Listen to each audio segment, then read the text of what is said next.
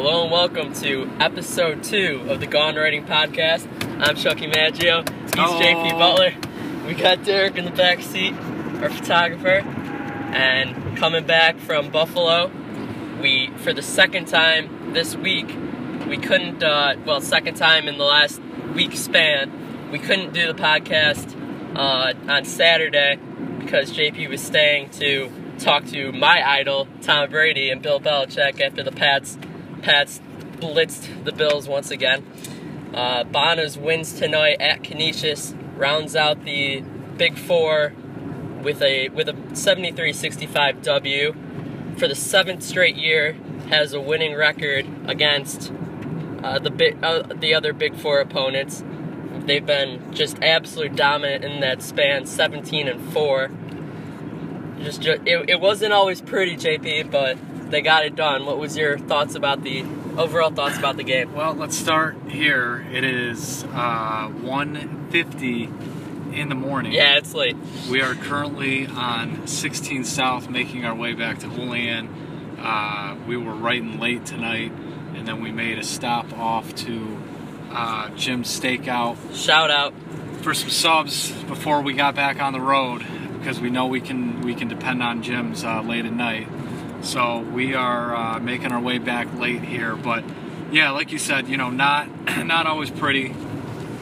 As Coach Mark Schmidt said after the game, uh, this one won't be making its way to Springfield. but that's kind of how it's been, you know, uh, the last couple of games and really throughout the course of the season here.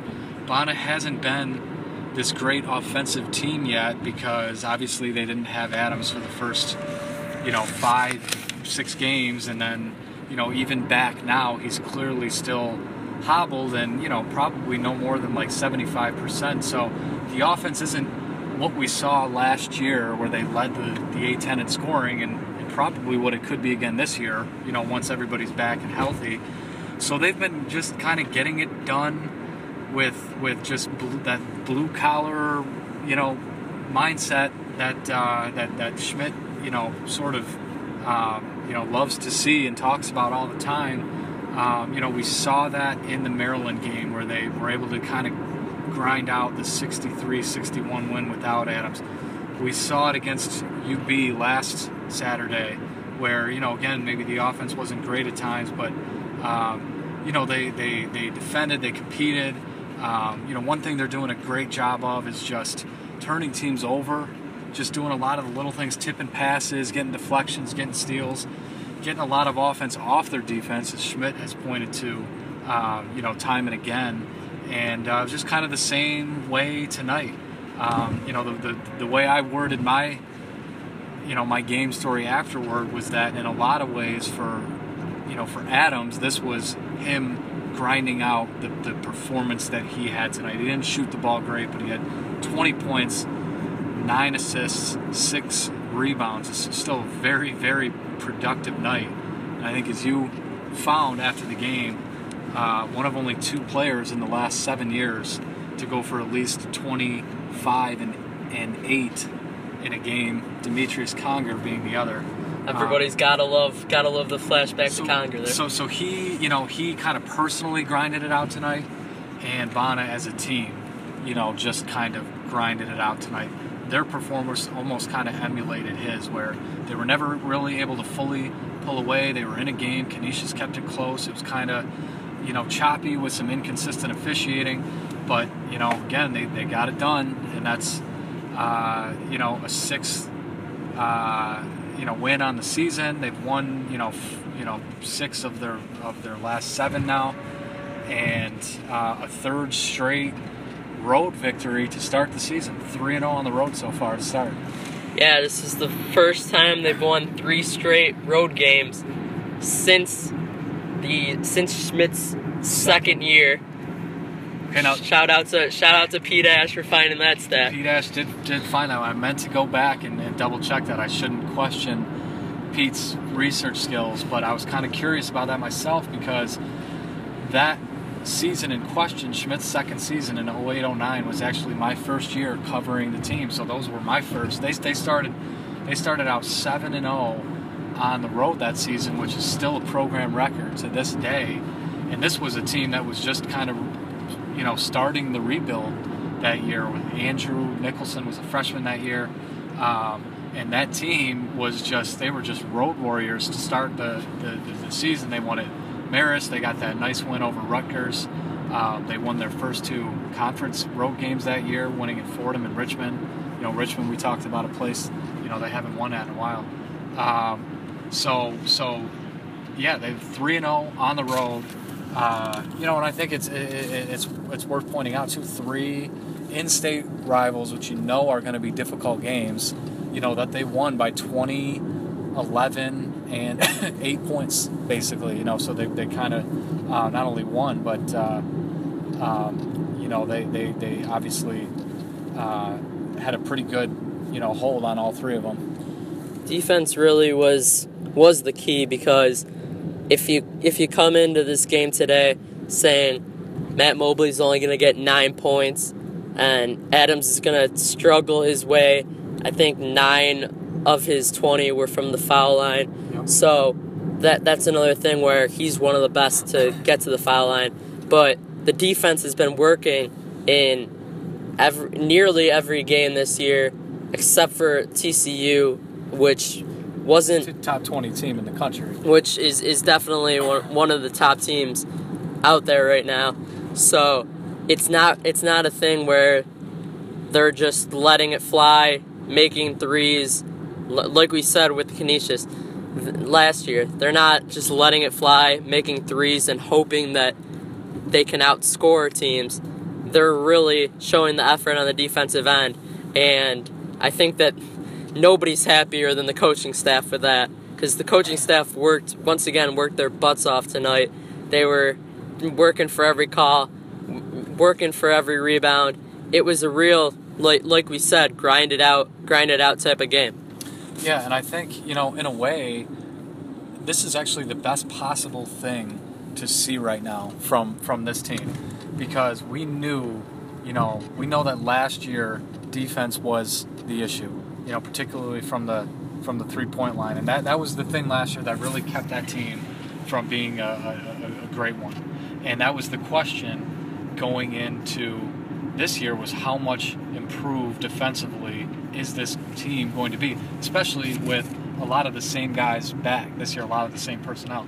How improved individually can these guys be from last year, and then collectively as a group, you know, are we going to see that improvement, or is it going to be kind of a lot of the same thing? Um, and that and that and that hasn't been the case. There has been tremendous improvement. The reason I say it's, it's maybe the best thing to see right now is because the offense isn't quite there, but you figure it will be at some point in the near future here. And if they can continue to defend the way they are now, you know they've held uh, six of eight teams to 65 points or fewer they came into this game today. It's early, you know, when some of the some of the lighter opponents on their schedule certainly have something to do with it. But you know, almost a quarter of the way through the season, they were leading the A10 in scoring defense, field goal percentage defense, three-point field goal percentage defense. They're 14th nationally turnover margin. As I said, they've done a great job of turning teams over and taking care of the ball themselves. If they can continue to defend like this when the offense starts finding its rhythm the way we think it's going to, the way it did last year, that's when I think you could have a team that can meet the expectations, you know, that were that were set for this group in the in the, in the preseason. Offensively, and this is this is this is a question a lot of Bonna fans I think would have for all you Bonna bandwagon forum members, which is can you just call out the whole team's offensive execution? Because people were calling out Idris Taqqee before Siena. He had a solid game at Siena.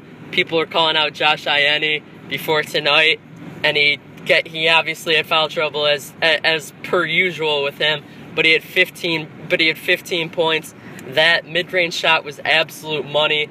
Y- you have to you have to wonder almost, JP, who they're who they're going to call out next and who's going to step up. What did you think of uh, Josh's performance tonight? Well, you know, I want to I want to get into to Josh. But one thing that you know I think was a factor tonight is you know not even so much the execution, just a lot of misses on shots they normally make. For You know, there were a couple of three pointers, a couple of open three pointers that didn't go down, and a lot of a lot of layups, a lot of a lot of layups that that that Adams will usually finish when when he's 100%, when he has more of his explosion and uh, you know ability to kind of uh, maneuver with his footwork.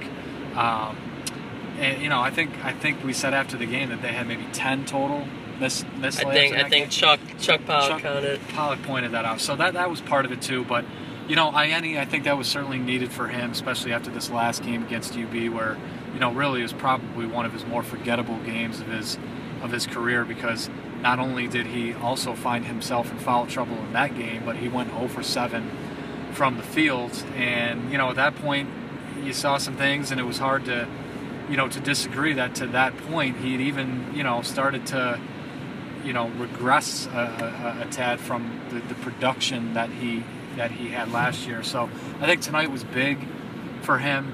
Um, I mean, he was almost perfect, you know, for the game. He started out seven of seven from that exact same spot on the floor, his kind of bread and butter spot just beyond the, the elbow. His only miss was that little layup at the end.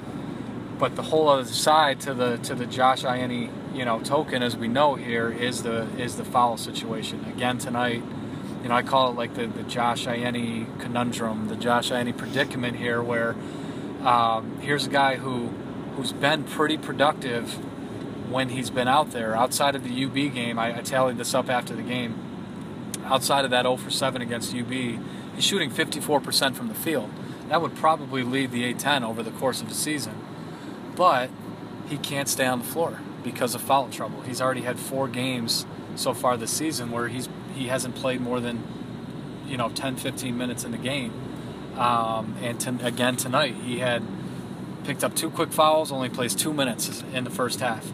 Um, you know second half starts to heat up a little bit gets another foul has to go to the bench you know and ultimately fouls out of this one. Um, you know the stat that i uh, found after the game is that just in the, the amount of fouls and the minutes played on the season here he's averaging a foul every 4.8 minutes of game action That, that's crazy. that's something that obviously needs to to be better. And he, you know, we talked to him after the game. He said he's he's trying to work on it. He, he says it's, it's a learning process for him, and you know, it, it's it's avoiding the dumb ones. You know, he might get called for a few, like any big man, you know, might, but it's avoiding the dumb ones where he kind of just gets beat and fouls on purpose that he's got that he's got to avoid.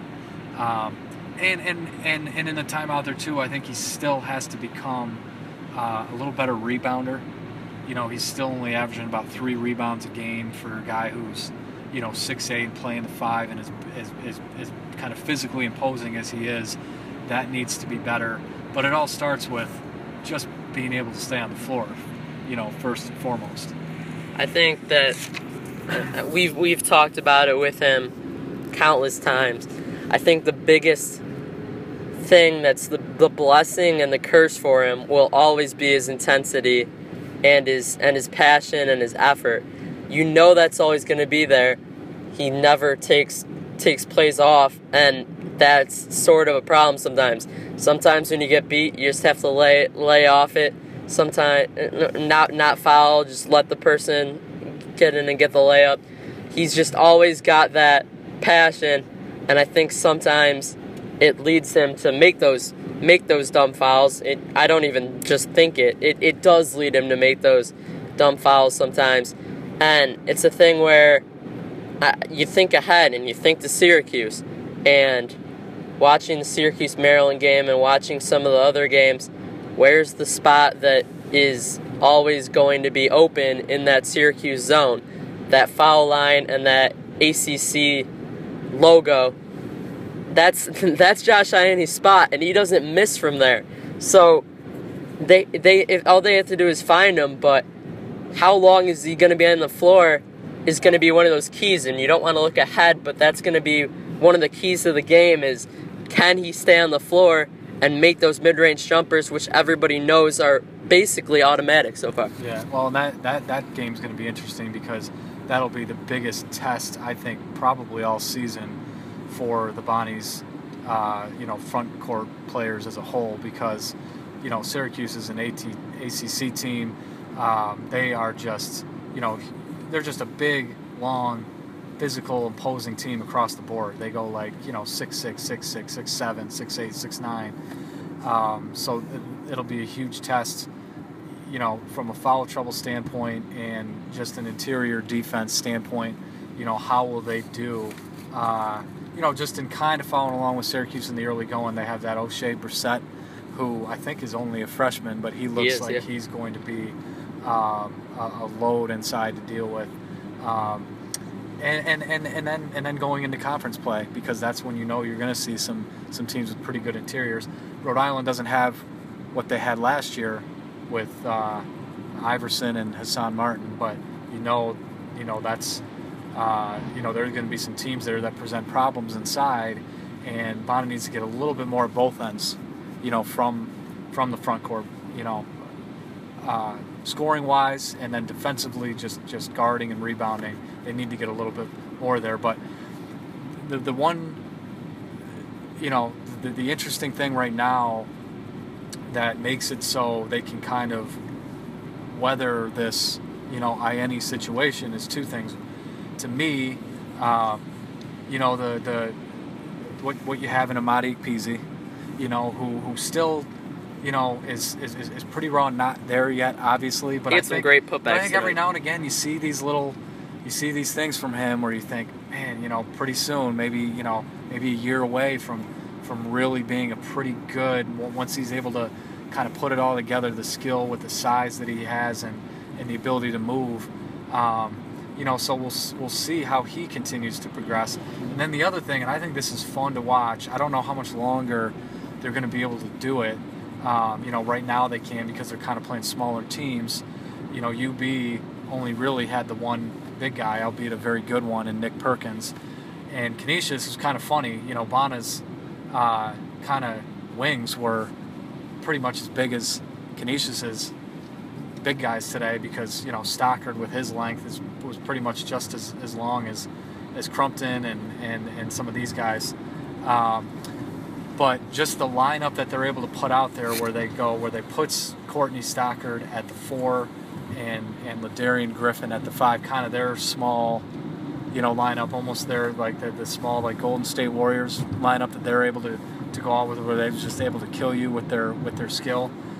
Um, that's that kind of a lineup. I think they've done pretty well with that that group. That that was the group on the floor toward, at the end of the UB game you know last game where they were able to kind of put it away. Um, and you know, we know Stockard, you know, is is, is a big uh, small forward. He's, he basically can be a power forward um, because of just his deceptive, you know, just length and, and size that he has. Um, you know, and and, and LaDarien Griffin, who you know we've talked about as just being, you know, the most improved to me by far the most improved player on the team this year. You know, has held his own down there, and it's kind of made for this interesting smaller lineup. But like I said, I, I don't know uh, how often they'll be able to employ that group in a you know in an A10 game. You mentioned Courtney Stockard, and that was one of the funnier, weirder. I, Oh, I, don't know. I, about. I don't know about funny because it could have been if if Bonas wasn't prepared for it, could have been a more serious uh, situation. Um, pre-game, and, and and it was tweeted out. So Bonna Nation definitely definitely knows about it. It's it's gonna be in my story, so I'm not gonna go too much into it because I want you guys to read the stories. Slash sports. There you go. But uh, but Courtney Stockard, the team was team was eating eating dinner, their team meal, and they had their they had their equipment and they had their jerseys outside of the meeting room where they were eating in, which was closed. And some woman, I don't know if she was staying at the hotel or happened to just be be there. I, I, we don't know who who this woman was, but they, they picked it up on the camera. She took the took the jersey while they were at the team stole the jersey. stole the jersey while they were at the team meal, and for some reason she only took one, which a I think that's weird. B B like she just she just blatantly just takes one, and it was just the weirdest thing. Like a how how she would take it. B only taking one. So he was number 30. That was the replacement jersey. That got me thinking, JP, what are the weirdest things? We've already seen one this year at the Blackout. What are the weirdest things you've seen covering Bonna basketball? Oh, you know what? This is a good time. We uh, we got a lot of uh, a lot of drive left to make here. This will probably be a good time to get into to some of this stuff. So yeah, that was that was very weird. And what I I thought was interesting about that was we almost got even a little bit of an insight as to uh, how some of their pregame prep goes and the fact that their clothes are literally laid out for them before they go to a game because shout out to the managers while they're having their team dinner. Um, you know, outside those walls, just kind of in the almost like a hotel room hallway or a ho- hotel hallway. Um, they just they literally line all the jerseys up down the hallway, um, you know, one after another. And uh, normally they do that. Um, you know, the, the team was saying in, in a little more remote location, maybe on a second or third floor, there's not a whole lot of traffic. But in this instance, they were right down on the first floor. They were near the lobby, I think, kind of, and um, a little more traffic there. And this woman happens to be walking by and just, I, I guess, helped herself. But anyway, um, you know, we, we talked about some of the weird stuff earlier this season, you know, because of the um, power outage situation. But, um, you know, in terms of off the court stuff, uh, I think, you know, you go back just to last year, the situation with the, um, you know, the, the St. Louis bus driver, 50, this 56 year old woman who decides to um, get smashed during Shout out to the, shout out to uh, St. Louis team for dealing with that. Still don't know how you did. Shout out to the bus driver for, for having the moxie to do something like that. Do you still have Do you have another job? Because that would be impressive. So you know that, this was the the the, 56 year old woman. Um, you know gets drunk. You know either on the bus or she, she had left at some point, so she was maybe drinking and I think she drank before she left. and leaves, and then they find her, you know, down 86 because one of the players used the Find My, uh, you know, the Find My phone. Somebody left their phone on the bus, so they just found it. Um, so you have that. You know, there there was a, another interesting situation involving um, the power um, in the 2012-13 season out at Rhode Island, and I remember this game because it was actually on my birthday. February 9th, 2013. So He's giving up his birthday I now, folks. 28. That's my 28th birthday. Um, and that was actually one of the few games at the time that I couldn't get to in person because there was just like this record setting snowstorm in the New England area. And even if I wanted to try to get out to do this game um, and just defy, you know, all sensibility, um, you know, every road was closed, and I, I wouldn't have even been able to pass through.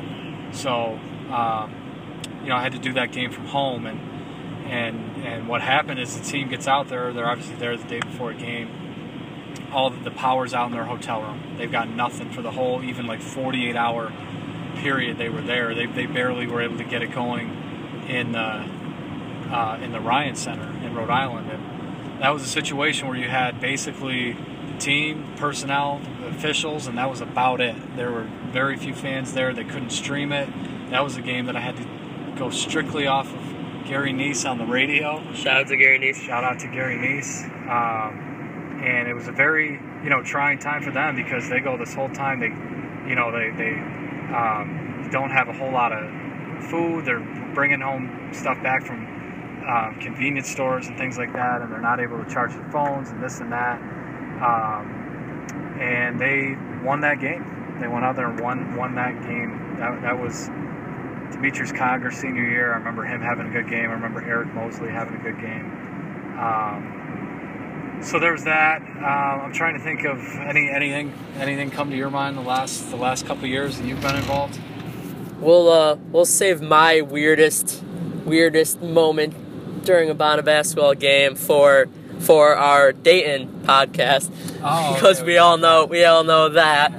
Um, I'm trying to trying to think. There's just there's just always seems to be these weird things. I remember with the Dayton with with the Dayton incident. I remember walking uh, after the press conference. I remember the ba- the bathroom was um, taken the bathroom along outside of our, our the media room. There's there's one in that hallway in the RC, and that was uh, that was that was occupied. So went to the bathroom uh, with with down down near the near the arena, and I, I see the St. Louis players just just sitting there, and I just thought that was the weirdest thing. I I had I had no idea what was really going on, um, but they were all just sitting. They were sitting on those those comfy uh, chairs, and people were sending people were sending me from from Rochester were sending me all this stuff about that, and that had happened right after obviously the VCU inc- incident. So there's always just weird stuff going on with with uh, basketball. I feel like, and obviously covering this team is to me a lot more interesting. Even though they, it, it's more interesting than covering like a UConn women's basketball that they're always going to straightforward win straightforward. Um, mostly always going to win straightforward. You're not going to get much interesting stuff. Um, so just just a, I think an interesting thing because a lot of people, so, some people actually sent me this question when I asked for questions was uh, favorite and least favorite parts of uh, of covering covering the Bonnies. So JP, uh, we'll put you on the spot first on that on that one. Favorite and least favorite things about covering the Bonnies. Uh, I mean, you know, a favorite, and and in some ways because of just the amount of work and you know maybe a little bit of stress and like that that it creates. It could also be considered a, a not great thing. But I, I think it's the fact that there's really never a dull moment with with this team. And I was going to actually mention that before you asked the question there. Um, in good times and in bad, it's always been pretty interesting from the growth of the program to where it started under Schmidt. You know, like I said, I, I started with this team pretty much in that first year where they started turning things around in 0809 when they went 500 and made the A10 tournament after you know years of being you know four or five years of being so down um, and and you know to, to, to things that have happened in some of these games the the, the, the four overtime game against Ohio you know something of what we saw last year um, you know in the VCU game and, and, and, what happened at the end of that game um, to you know a lot, a lot of things that happened in that 15 16 season and how great memorable of a season it was. And then, you know, we obviously know what happened on, on Selection Sunday and, and, and just how, um, you know, all the all the emotions that obviously went in that for the team and, and how sort of interesting and, fascinating that was to be around as a as a reporter.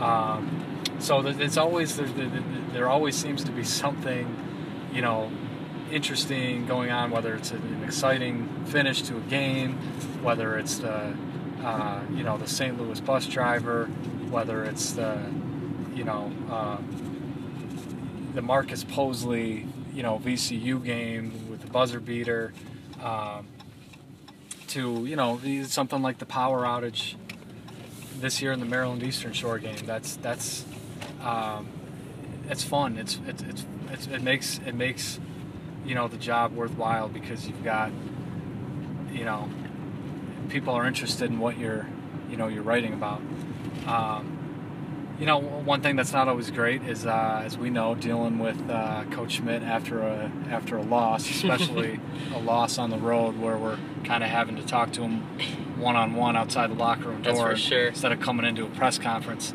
um, you know so that's not that's not always great and and it's it's it's certainly taxing because we're going to pretty much every every game, home and away. It's a lot of travel.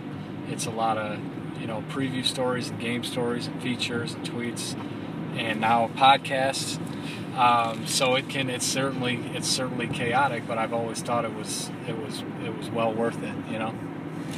I agree. I have to say, one of the things you mentioned is is how people are always interested, and I think obviously like like like we know like we've we've seen since since we were little, little kids um, JP with living in with living in Olean and your whole family was was big Bonna fans. And then my uncle graduated class of 98 so I've been been going to games for for a long time and and watching watching myself. And I think just the involvement of the fans, how even a regular season game in November, December, January, uh, like everybody's tuning in, everybody's watching, and that leads to that leads to some obviously social media interaction where we, we, we might want want to, it, it, people to tone it down a little bit, but I, I just think that when you're covering a beat that people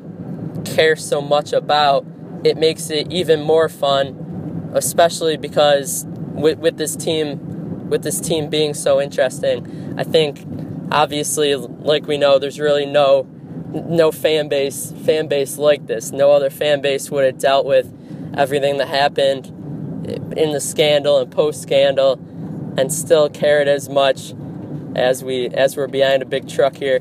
I mean, this is just not this is this is not fun. We're, we are behind some sort of large truck with blinking lights, going very slow. I'm not exactly sure what this truck's purpose is. We, we can are, we can uh, put this into the uh, into the uh, least least favorite pile.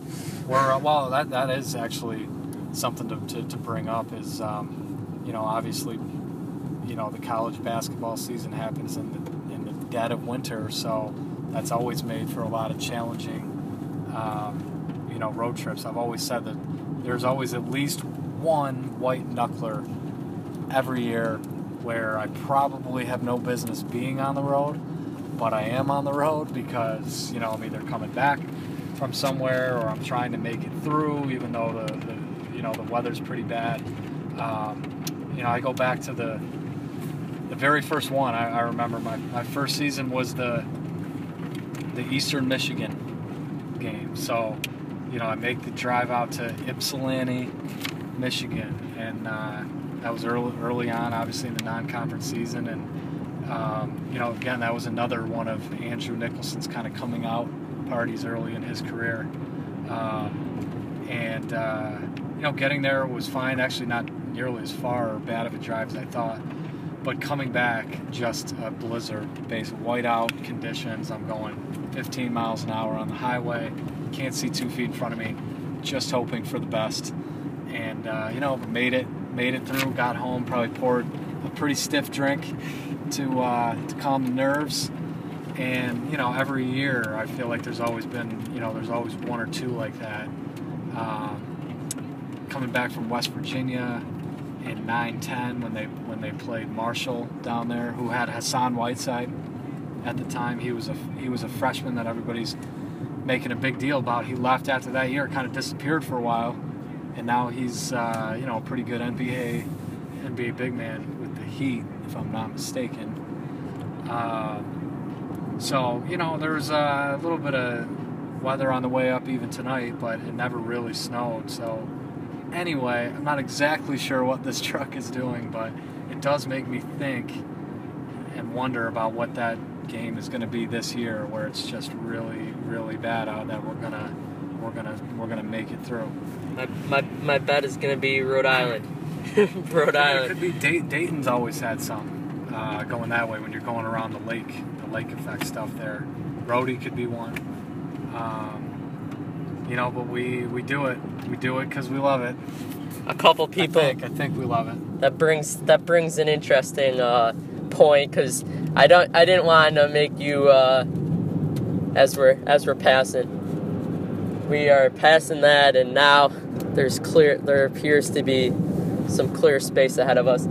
So a lot. Some people asked uh, asked asked who was uh, who was driving in the last podcast. That's obviously JP. I'm pretty sure a lot of you guys were making it as a joke of how I basically, as as people know, just started driving. Just got my license in October. Um, that driving is driving has been interesting so far. To to to answer all your questions, I will not be driving back from road trips any anytime soon or two, but especially back because that's usually in the dark.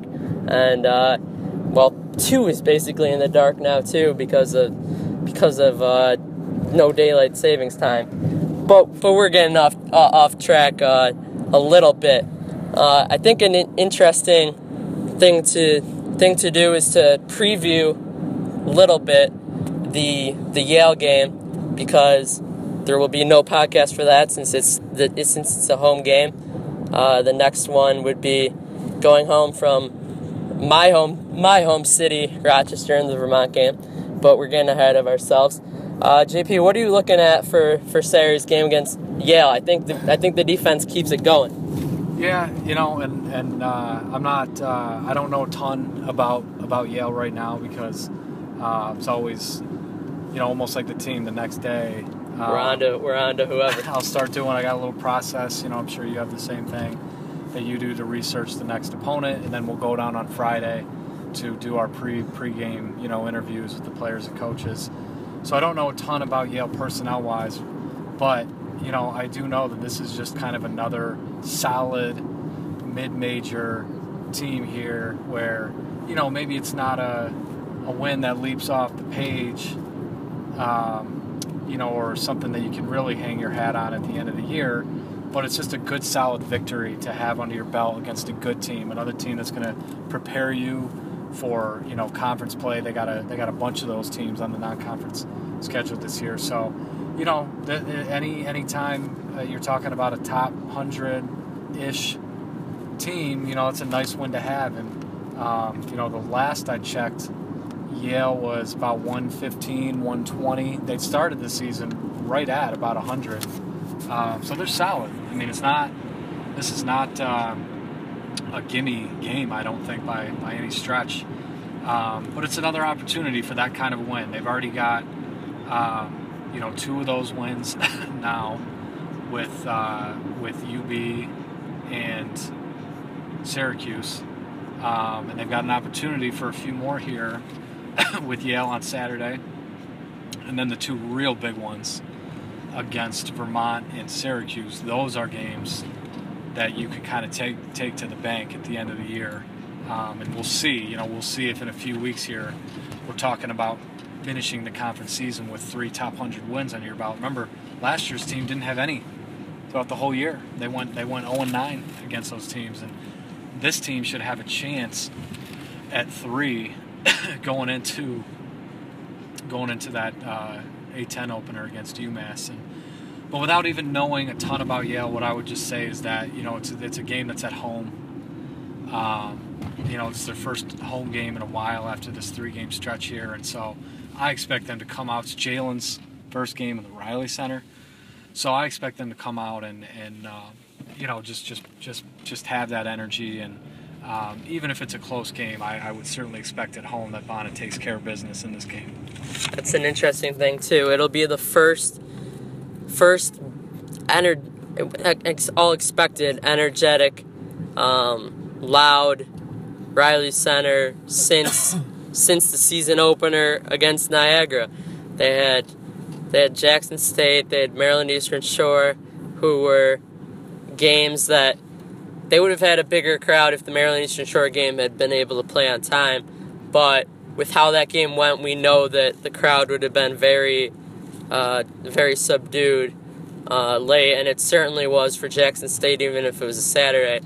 This one is going to be on ESPNU, which it's Bona's first game on the ESPN Family Network since 2000, since pre-scandal 2003. They've been on they've been on ESPN three a couple times, but they haven't been on physical uh, a physical ESPN network. So that's gonna be uh, that's going to be exciting. That's going to be a reason for the fans to get excited. A little preview of what's to come with that that Friday night roadie game that is is already being circled on so many calendars. So any ESPN game, even if it's on ESPNU, is is a reason to get jacked up a little bit. Uh, it's it's it's at 2 p.m. So at 2 p.m. on a Saturday. So even though it's close to finals week, you know the students students are going to be jacked up. As as Schmidt said, the way that they, the special way that they prepare for the for the games, and and yes, J- Jaylen's definitely going to get a, a, a, great reaction when he's introduced. He already got one, of course, against UB, but uh, his his first game back in the RC, the fans that didn't make the didn't make these trips, it's going to be their their first time seeing him in person this this season outside of the exhibition game, and if, if there's one thing if there, if there's one thing he loves, it's it's moments like that that he can really shine. So that might be his first uh, comeback game a little bit. I think you think you had something to. Yeah, well, I was, I was just to say, you know, I, again, without knowing a ton about Yale, you know, this is a team that is uh, one of the favorites in their league, and so it's a team I think you certainly have to take seriously. And again, like I said, they've got a couple of those teams this year with with UB and and, and, and Maryland and Northeastern will be up there, and I think they're in the CAA, if I'm not mistaken. Yale, and without knowing a whole lot about them, I think you can expect that they'll probably be a very disciplined team.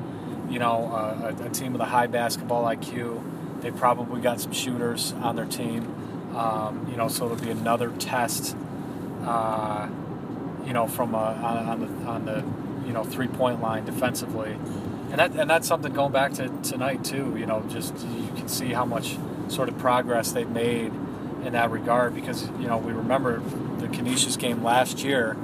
You know, to me that really was the low point, maybe of the whole Schmidt era, defensively, to allow this team, you know, rival a MAC team to come in and, and hang 106 points on you and make 15 three pointers. Um, you know, that was that that really was the low point. And they got better in conference play last year, and they've gotten off to a, a great start this season defensively. And you know, tonight I don't know what Canisius finished with, maybe six. You know, maybe six at most three pointers tonight, uh, six seven, and obviously holding them to 65 points. Um, you know, again after kind of what that was last year, just another another indication that they're, um, you know, they're they're I think they're committed to that side of the ball this year, and they really weren't last year, and they they, they wanted and means something to them. They pride themselves on on what they've done so far defensively to this point, and now the question is, can they continue to do it? Absolutely. So St. Bonaventure basketball through eight games, six and two. By next podcast, they will hope to be eight and two. We will we will talk to you recording after the Vermont game at the Blue Cross Arena. We'll probably we'll probably get some gar- we'll probably have some garbage plates uh, by then. We'll have Nick Tahou's or somebody shout out after that. Maybe maybe that should be our our new things. A lot of times we're just trying to get out of there or get back to a hotel room or whatever. Maybe we should have a, a set stop to get kind of a local, uh, you know, food. at- Get the food get the food review. the one place we go to is the is the Philly, Larry Philly Larry's cheesesteak. Larry Steaks if you're going to Philly anytime soon. right across the street from Hagan Arena, where where Joe's plays. We'll give them a special shout out. That's Kobe's Kobe's favorite spot. So thanks thanks for listening. Sending questions for next time. I think we we got a little little start on the questions, but we we need to keep keep uh, listening. See see what you guys like to talk about. Chucky Maggio, JP Butler, Derek Gumtown. Derek. Very talkative as always, and uh, we will see you after Vermont.